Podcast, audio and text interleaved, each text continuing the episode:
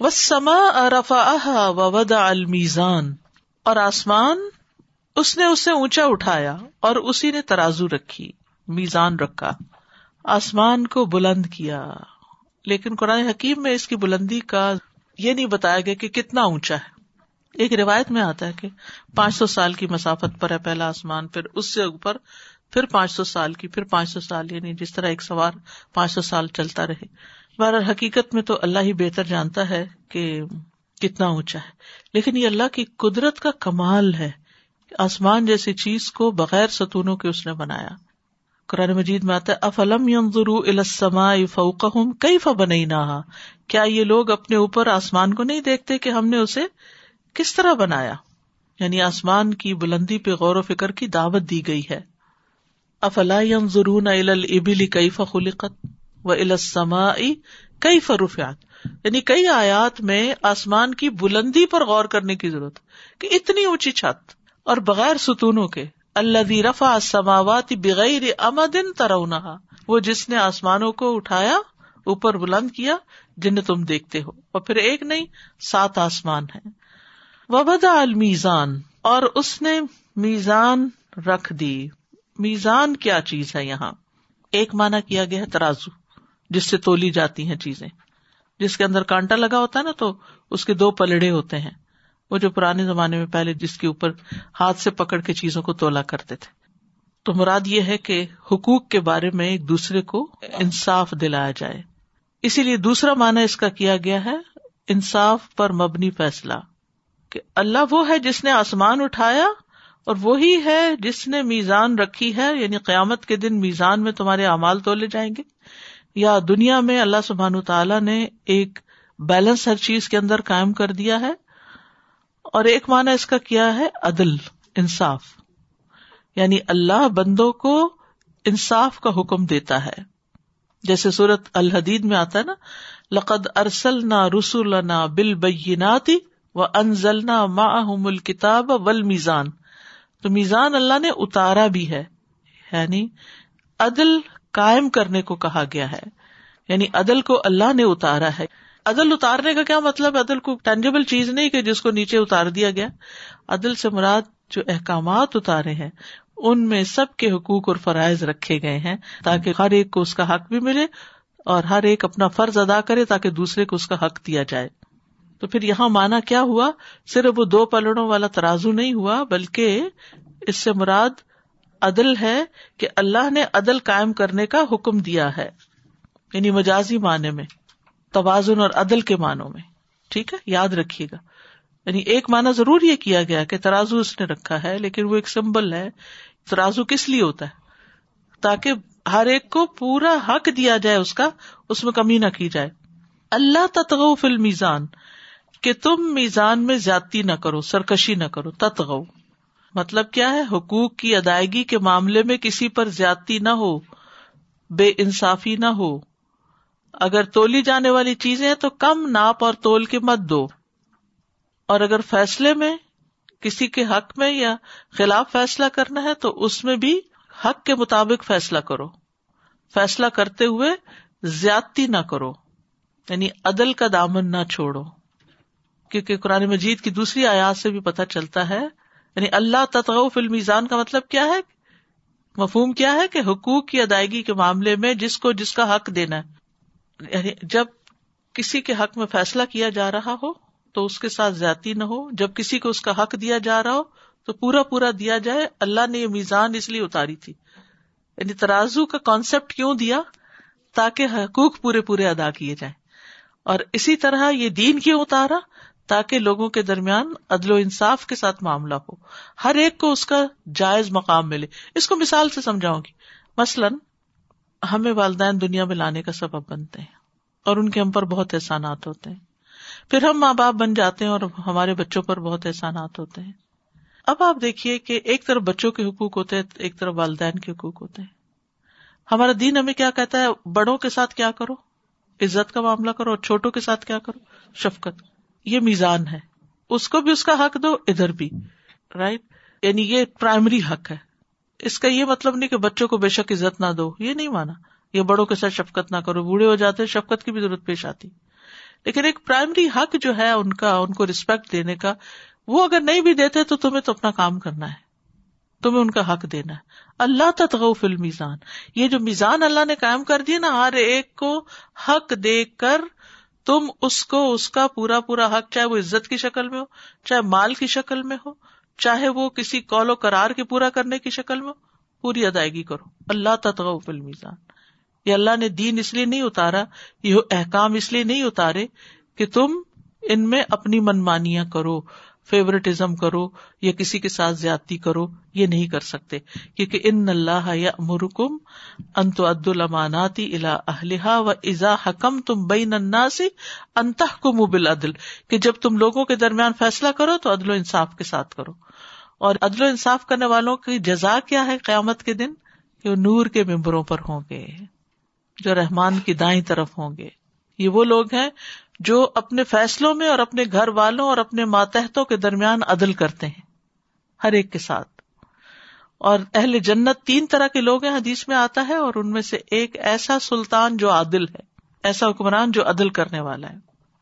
اور پھر قیامت کے دن ہلاکت اس کی کہ جو لوگوں کے حقوق پورے ادا نہ کرے۔ اب یہاں سے آپ دیکھیے کہ اس نے قرآن نازل کیا، تو قرآن میں اس نے کیا نازل کیا؟ یہ احکام نازل کیے۔ تاکہ ہم ان کی پابندی کریں۔ وہ عقیم الوزن بالقسط ولا تخصر المیزان اور انصاف کے ساتھ تول کو سیدھا رکھو اور ترازو میں کمی مت کرو۔ اب یہاں پر جو ٹینجیبل چیزیں ہیں، ان کے تول کی بات آ رہی ہے۔ یعنی تم میں سے کوئی بھی چیزوں کو جو تولتا ہے، وہ پورا پورا تولے، کوئی ڈنڈی نہ مارے، کم نہ کرے۔ ٹھیک ہے؟ اور ناپ تول کی کمی جو ہے وہ خسارے کا باعث ہے۔ سورت متففین میں آپ پڑھتے ہیں، ویل المتفین اللہ دین ادختال الناس یستوفون و ادا کالو ہم اب وزن ہم بڑی ہلاکت ہے ناپ تول میں کمی کرنے والوں کے لیے۔ یہ وہ لوگ ہیں جب لوگوں سے لیتے ہیں تو ناپ کے پورا لیتے ہیں، اور جب انہیں دیتے ہیں تو کم دیتے ہیں تول کے۔ تو ناپ تول جو ہے یہ امانت ہے، اور اس میں جو کمی کرتا ہے وہ اللہ کے ہاں بہت بڑا مجرم قرار پاتا ہے اور کسی بھی مسلمان کی کوئی چیز نہ حق لینا جو آپ کا حق نہ بنتا ہو، وہ ہلاکت کا اس طرح باعث ہے کہ اتنا ہی حصہ جہنم کا انسان کو ملے گا پھر۔ اور اسی لیے ہم دیکھتے ہیں کہ ہمیں ملاوٹ وغیرہ کرنے سے بھی منع کیا گیا کیونکہ وہ اصل چیز کی کوانٹٹی کو کم کر دیتی ہے۔ وہ عقیم الوزن بالقست ولا تخصر المیزان اور میزان میں کمی نہ کرو یعنی کم ناپ دو۔ اگر اس کو ہم عام حقوق کی ادائیگی کے بارے میں بھی لیں تو اس میں بھی پھر یہی مانا بنتا ہے کہ پھر کیا نہ کرے کسی کو بھی اس کے حق میں کم نہ دے ول اردا ودا لل انام اور زمین اس نے اسے مخلوقات کے لیے بچھا دیا، مسخر کر دیا۔ ودا ودا کا مطلب ہوتا ہے کسی چیز کو رکھ دینا یعنی اس کو ہموار بنایا ہے، اس کو تمہارے لیے چلنے پھرنے کے قابل بنایا۔ ذلول بنایا فمشوفی منا کے بہا و کلو مر رسقی ایک اور جگہ پر آتا ہے ول ارد باد کا دہا ول ارد فرش نہ اس کے لیے فرش کا لفظ بھی آتا ہے۔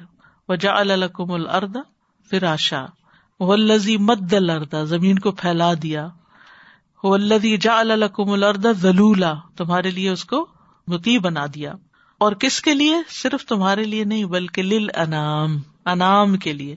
انعام سے ایک مراد تو لوگ ہیں، دوسرا انسان اور جن دونوں ہیں، اور تیسرا انسان جنات اور فرشتے، اور پھر جتنی بھی مخلوقات ہیں۔ سبحان اللہ، یہ ایسا پیغام ہے ہم سب کے لیے کہ یہ صرف تمہارے رہنے کی جگہ نہیں کہ جو چاہو درخت کاٹ کے رکھ دو، جہاں چاہو زمین کو پلوٹ کر کے رکھ دو، سمندر میں تم ایسی غلازت پھیلاؤ کہ وہاں کے مخلوق کا جینا حرام ہو جائے۔ اس پہ جینے کا سب کو حق ہے۔ اس کو اگر پچھلی آیت کے ساتھ ملا کے دیکھا جائے، میزان میں خلل نہ ڈالو، تو پھر اچھی طرح سمجھ میں آتا ہے کہ اس زمین پر صرف انسانوں کا ہی حق نہیں دینا، صرف انہیں کا ناپ تول پورا نہیں کرنا، بلکہ اس پہ رہنے والی جتنی بھی مخلوق ہے، ان سب کو اللہ نے زمین میں حق دیا ہے۔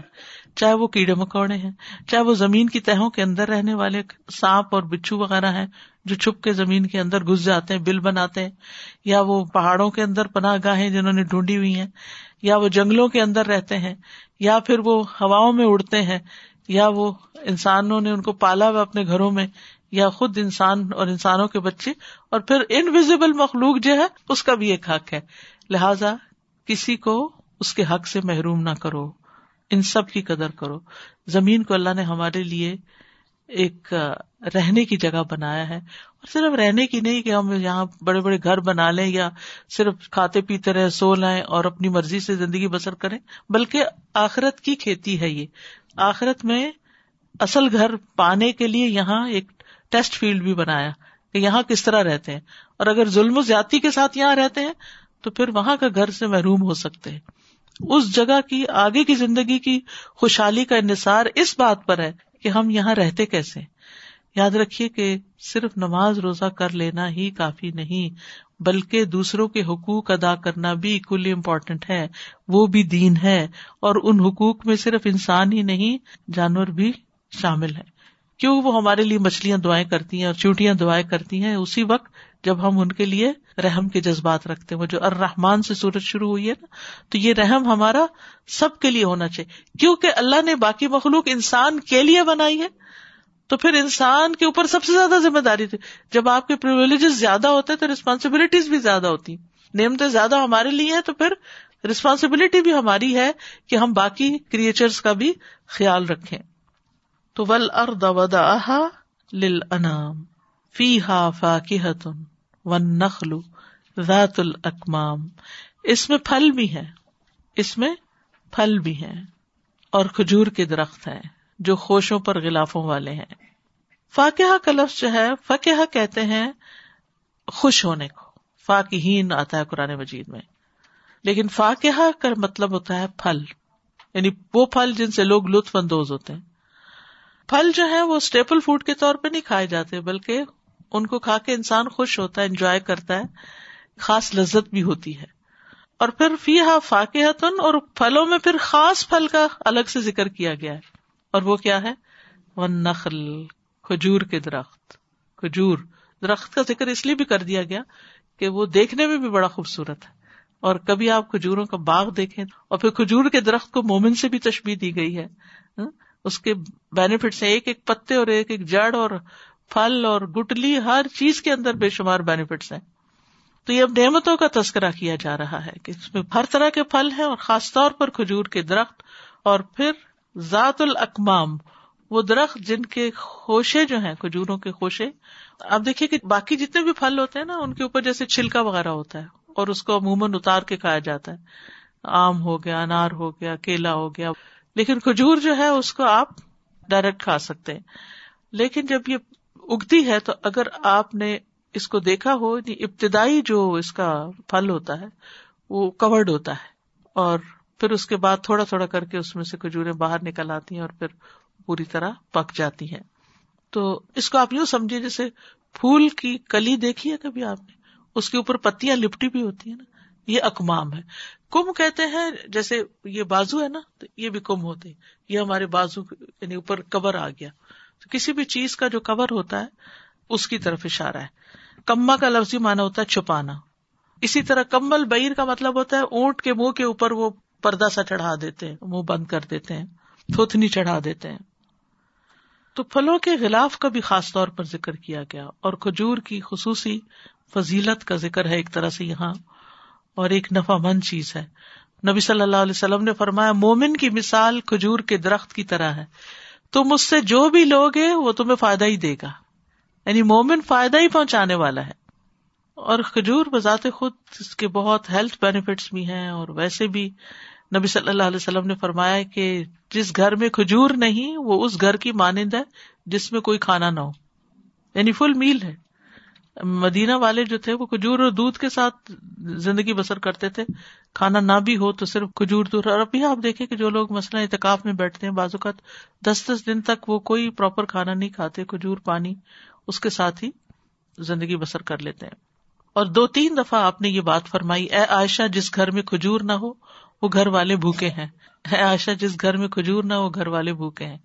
یعنی ہینڈی اسنیک ہے، آپ کو بھوک لگی ہے، کچھ پکا ہوا نہیں، فریج میں کچھ نہیں، تو آپ کیا کریں؟ دو تین کھجورے کھا کے پانی پی لیں، تو آپ سکون سے اپنا کام کر سکتے ہیں۔ اور نبی صلی اللہ علیہ وسلم کے گھر میں بازو کا دو دو مہینے تک کھانا نہیں پکتا تھا، تو کھجور اور پانی پر گزارا کرتے تھے۔ کھجور مومن کی بہترین سحری بھی ہے، اور افطاری تو ہے ہی کھجور کے ساتھ۔ نبی صلی اللہ علیہ وسلم تازہ کھجوروں سے روزہ افطار کرتے، تازہ نہ ہوتی تو خشک لے لیتے۔ اور اگر خشک بھی نہ ہوتی تو پھر پانی کے چند گھونٹ پی لیتے تھے۔ اور کھجور صدقہ کرنے کا بھی بڑا اجر ہے۔ یعنی کھجور کا تحفہ دینا یا صدقہ کرنا۔ اور آگ سے بچنے کے لیے آدھی کھجور بھی جو ہے، وہ بھی کام آ جائے گی۔ اور اللہ سبحان و تعالیٰ کھجور کے صدقے کو دائیں ہاتھ سے قبول کرتا ہے، پھر اس کو صدقہ کرنے والے کے لیے بڑھاتا ہے۔ حتیٰ کہ ایک کھجور کتنی ہو جاتی ہے؟ پہاڑ جتنی ہو جاتی ہے۔ کہتے کہ کھجور میں فائبر، پوٹیشیم، کاپر، میگنیزیم اور وٹامن بی سکس اس طرح کے اجزاء شامل ہوتے ہیں، جس کی وجہ سے ڈائجسٹو سسٹم اچھا ہوتا ہے انسٹنٹ انرجی دینے کا باعث بنتی ہے، خون کی کمی کو دور کرتی ہے، دل کی بیماریوں کے لیے مفید ہے، جیسے وہ اجوا کھجور کی گٹلیاں پیس کے ان کا وہ جو کھایا جاتا ہے اینٹی آکسیڈینٹ ہے۔ پھر اسی طرح کہتے کہ بلڈ پریشر میں کمی کا باعث بنتی ہے، کیونکہ اس میں جو میگنیزیم شامل ہے کھجور کے اندر وہ بلڈ پریشر میں کمی لانے کا سبب ہے۔ اسی طرح فالج سے بچاؤ کا ذریعہ ہے۔ ہڈیوں کو مضبوط کرتا ہے۔ دماغی صحت کے لیے اچھا ہے۔ پھر اسی طرح یہ ہے کہ اس سے ورم وغیرہ میں بھی کمی ہوتی ہے۔ انفلیمیشن میں کمی ہوتی ہے۔ بہترین ٹونک بھی ہے۔ زخم جلدی بھر دیتی ہے۔ خشک کھجور کو جلا کر راکھ بنا کر بوقت ضرورت زخموں کے اوپر لگا کر خون کو روکا جا سکتا ہے، جیسے آپ کو یاد ہوگا۔ نبی صلی اللہ علیہ وسلم کو عہد میں جب خون بہ رہا تھا تو حضرت فاطمہ نے کیا کیا تھا؟ چٹائیاں کس سے بنتی تھی کھجور کی سوکھی شاخوں سے۔ تو اس کو جلا کے اس کی راکھ جو تھی وہ لگائی تھی۔ اور نوزائیدہ بچے کو اگر پہلی خوراک کے طور پر یہ دیا جائے تو وہ بھی فائدہ مند ہے۔ تو ان کیس یہ کہ توانائی حاصل کرنے کا ایک بہترین ذریعہ ہے۔ اور اس میں یہ کہ ٹھنڈک کو دور کرنے کے لیے گرم کر کے اس کو بعض لوگ اس کو گھی میں تھوڑا نرم کر لیتے ہیں، بعض اس کا حلوا سا بنا لیتے ہیں، کیک بنا لیتے ہیں۔ پھر اسی طرح یہ کہ گرمیوں کے موسم میں نبیز پینا اس کا زیادہ بہتر ہے۔ اور نبیز میں رات کو بھگو دیا جائے اور صبح کے وقت اس کو شیک کر کے یا ہاتھوں سے مسل کے اس پانی کو پی لیا جائے تو بہت سی بیماریاں اس سے بھی دور ہوتی ہیں۔ تو بہرحال اللہ سبحان تعالیٰ نے یعنی ایک نعمت کے اندر کتنے سارے مسائل کا حل رکھا ہے۔ اگر ہم اس کی قدر کرنے والے ہوں اور اس پر شکر ادا کرنے والے ہوں۔ اور نبی صلی اللہ علیہ وسلم جو فرمایا کہ جس گھر میں نہیں وہ بھوکے، تو اس کا صرف یہ مطلب نہیں ہے کہ کھانے کے وقت ان کو کچھ نہیں ملے گا، بلکہ یہ جو ہماری کمزوریاں ہو جاتی ہیں نا، ہمارے جسم کے اندر جسمانی کمزوری، تو اس کو بھی دور کرنے کا ذریعہ ہے اور فائدے ہی فائدے ہیں۔